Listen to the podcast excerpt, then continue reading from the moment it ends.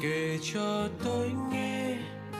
Mùa đông rất khẽ phượng buồn im ve sẽ rất nắng hè. Kể cho tôi nghe chuyện đời lễ thế ngọt bùi nhiêu khê cay đắng gán kề, kể cho tôi nghe.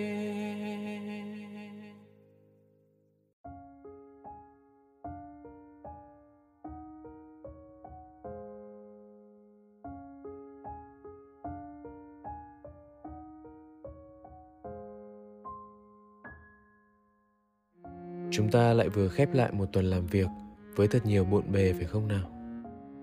Thời điểm này chắc nhiều người bạn đang chọn cho mình một không gian thật bình yên, có thể là một quán cà phê hay góc nhỏ quen thuộc ở nhà để tận hưởng những phút giây thư giãn nhỉ. Đừng quên là kể cho tôi nghe vẫn được lên sóng đều đặn, kể cả vào cuối tuần để chúng mình có thêm một sự lựa chọn để chờ đợi, để lắng nghe và những phút giây thư giãn như vậy nhé. Tâm sự hôm nay sẽ khác với những tâm sự đã từng được lên sóng ở điểm.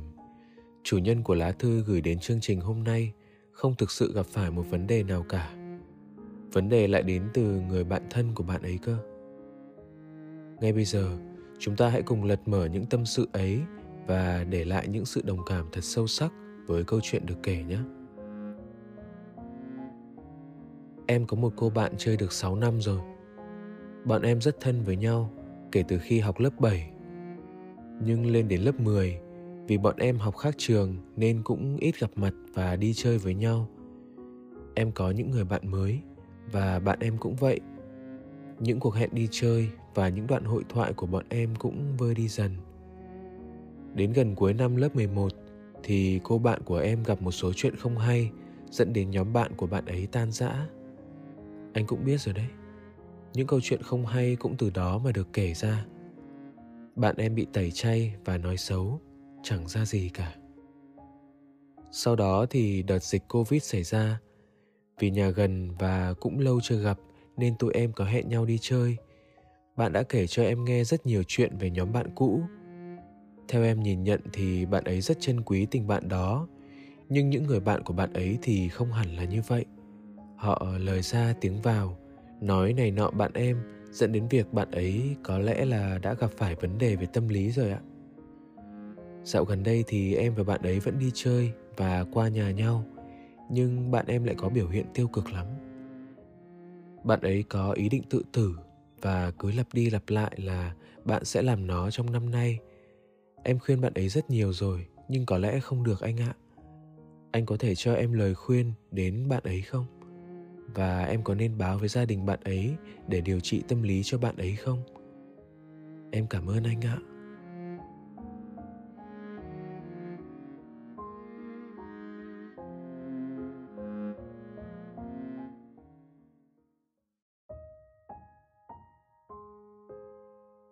Chào em. Khi anh phản hồi em bằng những lời này, mọi chuyện vẫn ổn chứ? Tâm lý của bạn em đã bình tĩnh hơn sau những cú sốc đến từ chuyện bạn bè hay chưa? Trước hết, anh muốn cảm ơn em vì với tư cách là một người bạn, em đã thực sự quan tâm và hết lòng với người bạn của em. Đồng thời, anh cũng muốn cảm ơn em một lần nữa vì với tư cách là một người trẻ có kiến thức, em đã không thờ ơ trước lời kêu cứu của một người đang có dấu hiệu cao của căn bệnh trầm cảm. Em đã đúng. Chúng ta không nên xem nhẹ những biểu hiện mà người bạn của em đang thể hiện. Đó là có ý định tự tử. Nhất là khi suy nghĩ ấy của bạn ấy cứ lặp đi lặp lại với tần suất ngày một nhiều. Chúng ta thực sự cần công bằng với những căn bệnh đến từ tâm lý. Khi mà càng ngày ta càng thấy số nạn nhân của căn bệnh trầm cảm hay đến từ những căn bệnh về tâm lý tương tự cũng lớn chẳng kém gì những căn bệnh đến từ thể chất thông thường và hãy thôi xem nhẹ những cái chết được dự báo sớm này. Chỉ bởi mình nghĩ rằng họ đang cố lãng mạn hóa sự cô đơn, hay cố đánh bóng sự lạc lõng của họ bằng những suy nghĩ tầm phào về cái chết. Dù chưa thực sự mắc phải căn bệnh trầm cảm, hay có người thân nào gặp phải những khó khăn đến từ căn bệnh ấy, nhưng anh nghĩ rằng điều khó nhất để hàn gắn những trái tim đang trầm cảm đó là làm thế nào để cách ly họ ra khỏi những suy nghĩ về cái chết một cách kịp thời? Không phải mình không đủ kiên nhẫn để chuyện trò thật lâu với họ, hay không đủ nhiệt thành để hướng họ đến những suy nghĩ tích cực mỗi khi ở bên cạnh họ, mà là mình không thể lúc nào cũng có mặt kịp thời để ngăn họ tìm đến những điều tiêu cực. Ví dụ như anh được biết, có những người bạn bị trầm cảm, có thể ban ngày khi mình ở bên cạnh họ, chuyện trò với họ, mình thấy tâm lý họ rất bình thường nhưng tối hôm ấy, khi chỉ có một mình, họ ngay lập tức tự tìm đến những khoảng trống cô đơn và những suy nghĩ tiêu cực cứ thế kéo đến trong tâm trí họ. Tự hỏi làm sao mình có thể kiểm soát được hết những khoảnh khắc ấy. Khi mình tưởng họ đang có một giấc ngủ ngon, tưởng họ đang nằm thư giãn, đầy nhẹ nhõm, nhưng thực chất họ lại đang tiêu cực và bất ổn nhất. Họ sẽ chẳng nói cho chúng mình biết đâu. Cách duy nhất có lẽ là mình phải thường xuyên làm công tác tư tưởng một cách toàn diện cho họ, để họ có thể duy trì được một tinh thần lạc quan cho cả ngày, lấn nát cả những suy nghĩ có phần tiêu cực kia. Anh nghĩ những gì em có thể làm cho bạn ấy trên danh nghĩa một người bạn thì em đều đã làm cả rồi, thậm chí là làm khá tốt đó chứ. Hãy duy trì tần suất chuyện trò với bạn ấy như hiện tại, kể cho nhau nghe những câu chuyện vui về trường lớp của cả hai, cùng xây dựng những kế hoạch chung của cả hai em cho cả tương lai xa và tương lai gần sắp tới. Ví dụ như cùng thi vào một ngôi trường đại học, cùng thưởng cho mình một chuyến đi picnic, cùng đi mua sắm, cùng đi xem phim, vân vân. Bởi những người đang trải qua căn bệnh trầm cảm, họ thường mất niềm tin với những giá trị của cuộc sống này. Điều mình cần làm là hãy cố gắng xây dựng lại cho họ tình yêu với những thói quen bình dị và thân thuộc hàng ngày.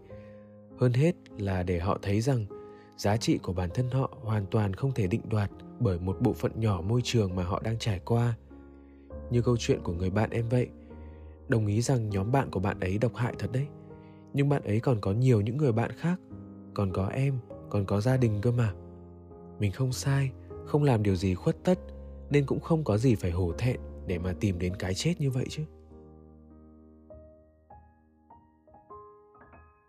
Để kiểm soát tốt hơn tinh thần của bạn ấy mỗi lần em sang nhà bạn ấy chơi, em thử ngầm quan sát xem không gian của căn phòng nhà bạn ấy có thực sự phải là một không gian cởi mở cho việc giữ tâm hồn ổn định, tích cực hay không. Ví dụ như cửa sổ phòng bạn ấy có luôn mở không? Phòng của bạn ấy có nhiều vật dụng mà em nghi ngờ rằng bạn ấy có thể dùng để tự làm đau bản thân không? Ở đầu giường, trên bàn học hoặc trên giá sách có nhiều loại thuốc lạ gì không? Em có thể âm thầm giúp bạn ấy điều chỉnh lại căn phòng của mình để hướng bạn ấy đến với những nếp sinh hoạt lành mạnh hơn. Kiểu như giúp bạn ấy mở cửa sổ để căn phòng bớt nặng nề, cất gọn những vật dụng nguy hiểm đi. Đừng xem nhẹ bất cứ tín hiệu nào mà em nghi ngờ nhé. Nếu có thể, anh mong em cũng hãy âm thầm tìm hiểu về nhóm bạn ở trường cấp 3 của bạn ấy, kể cả nhóm bạn cũ đã tẩy chay bạn ấy lẫn những người bạn còn lại trong lớp của bạn ấy nữa tìm hiểu về nhóm bạn độc hại kia không phải để mình tìm cách gây hấn hay nói đạo lý gì với các bạn ấy, mà để can thiệp kịp thời nếu tình trạng của bạn thân em càng ngày càng xấu đi. Vì giận dỗi hay không chơi với nhau nữa là những câu chuyện bình thường của tuổi học trò, nhưng tẩy chay ai đó, đẩy họ vào bước đường cùng của tâm lý khiến họ nghĩ đến việc tự tử là có dấu hiệu hình sự để công an vào cuộc rồi. Em hãy cứ âm thầm tìm hiểu các bạn ấy để lên tiếng răn đe nhóm bạn độc hại kia đúng lúc trước khi mọi chuyện đi quá xa còn tìm hiểu về các bạn còn lại trong lớp cấp 3 của bạn ấy là để em tìm thêm một người bạn đồng hành nữa, hỗ trợ em giúp bạn thân mình kết nối với thế giới. Vì em học khác trường với bạn ấy đúng không? Nên đâu phải lúc nào em cũng có thể can thiệp trọn vẹn vào chuyện học tập, trường lớp của bạn ấy được.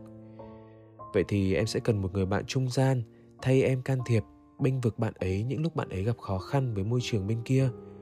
Chưa kể là người bạn trung gian này cũng sẽ giúp em cập nhật tình hình của bản thân em cho em biết, để em có những hướng giải quyết, xử lý phù hợp. Không những thế, nếu em có thể kết nối người bạn mới kia với bạn thân mình, thì em sẽ yên tâm hơn gấp nhiều lần, vì bạn thân em giờ đây đã có một người bạn mới để nương tựa, làm chỗ dựa tinh thần giữa môi trường học tập vốn đã rất khắc nghiệt bên đó nữa. Và điều quan trọng nhất đó là em cần phải thông báo tất cả những chuyện này cho gia đình của bạn ấy biết. Nhưng hãy đảm bảo rằng, việc em tâm sự với bố hay mẹ của bạn ấy ban đầu đừng kể cho bạn ấy. Thứ nhất là bởi nếu bạn ấy không biết việc bố mẹ đã biết chuyện, thì bố mẹ bạn ấy cũng sẽ dễ dàng để theo dõi những chuyển biến tâm lý của bạn ấy hơn. Thứ hai là bởi nhiều người con cũng chưa thực sự sẵn sàng để đem những câu chuyện ở trường lớp ra kể về bố mẹ mình. Phần vì sợ bố mẹ mắng phần vì cho rằng bố mẹ sẽ không thực sự hiểu khó khăn của mình. Phần vì lo khi bố mẹ can thiệp theo cách của bố mẹ sẽ càng khiến mình xấu hổ và áp lực khi gặp bạn bè. Vậy nên nếu ngay từ đầu bạn ấy nhận ra bố mẹ mình đã biết chuyện, rất có thể ở bạn sẽ xảy ra phản ứng ngược, khiến mọi thứ tồi tệ hơn. Khi tâm sự với bố mẹ của bạn ấy, anh nghĩ em nên nghiêm túc trình bày rõ tầm quan trọng của những vấn đề tâm lý mà bạn ấy đang gặp phải đồng thời với tư cách là một người thấu hiểu bạn ấy, cũng như thấu hiểu tâm lý nhạy cảm của những người trẻ đang lớn, em hãy để lại những lời khuyên cho gia đình của bạn ấy rằng, cô chú hãy quan tâm bạn ấy, hỏi han bạn ấy một cách khéo léo. Đừng quá đường đột, đừng quá dồn dập. Nếu thực sự cần thì em có thể bày tỏ mong muốn rằng, cô chú hãy đưa bạn ấy đến các phòng khám tâm lý để bạn ấy dễ chữa lành vết thương trong tâm hồn mình. Ngoài ra, anh thấy có một cách cũng khá hay để em có thể giúp bạn ấy chữa lành tâm lý của bản thân. Đó là em hãy cùng bạn ấy giúp đỡ, chăm sóc cho những cuộc đời khác cần được yêu thương hơn. Ví dụ như các em có thể đi hiến máu cứu người, đi làm từ thiện, đến tặng quà cho các bạn nhỏ ở nhà tình thương. Hay đơn giản hơn, em có thể khuyên bạn ấy thử nuôi một bạn vật nuôi nào đó dễ thương ở nhà. Chính việc giúp đỡ cho những cuộc đời khác như thế, bạn ấy sẽ thấy sự tồn tại của mình hóa ra cũng có ý nghĩa và cũng có nhiều giá trị từ đó bạn ấy sẽ bớt có những suy nghĩ tiêu cực hơn đó.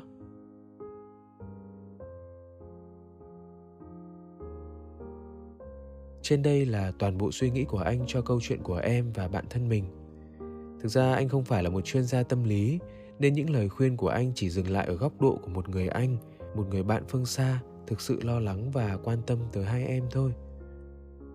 Nếu những diễn biến tâm lý của bản thân em ngày càng trở nên nặng nề và phức tạp hơn anh nghĩ em cần sớm tác động để gia đình bạn ấy đưa bạn ấy đến với những phòng khám, những trung tâm tư vấn tâm lý để được lắng nghe cụ thể hơn những lời khuyên từ các chuyên gia tâm lý nhé.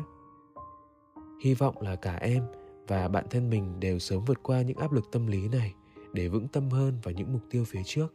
Các em nhé.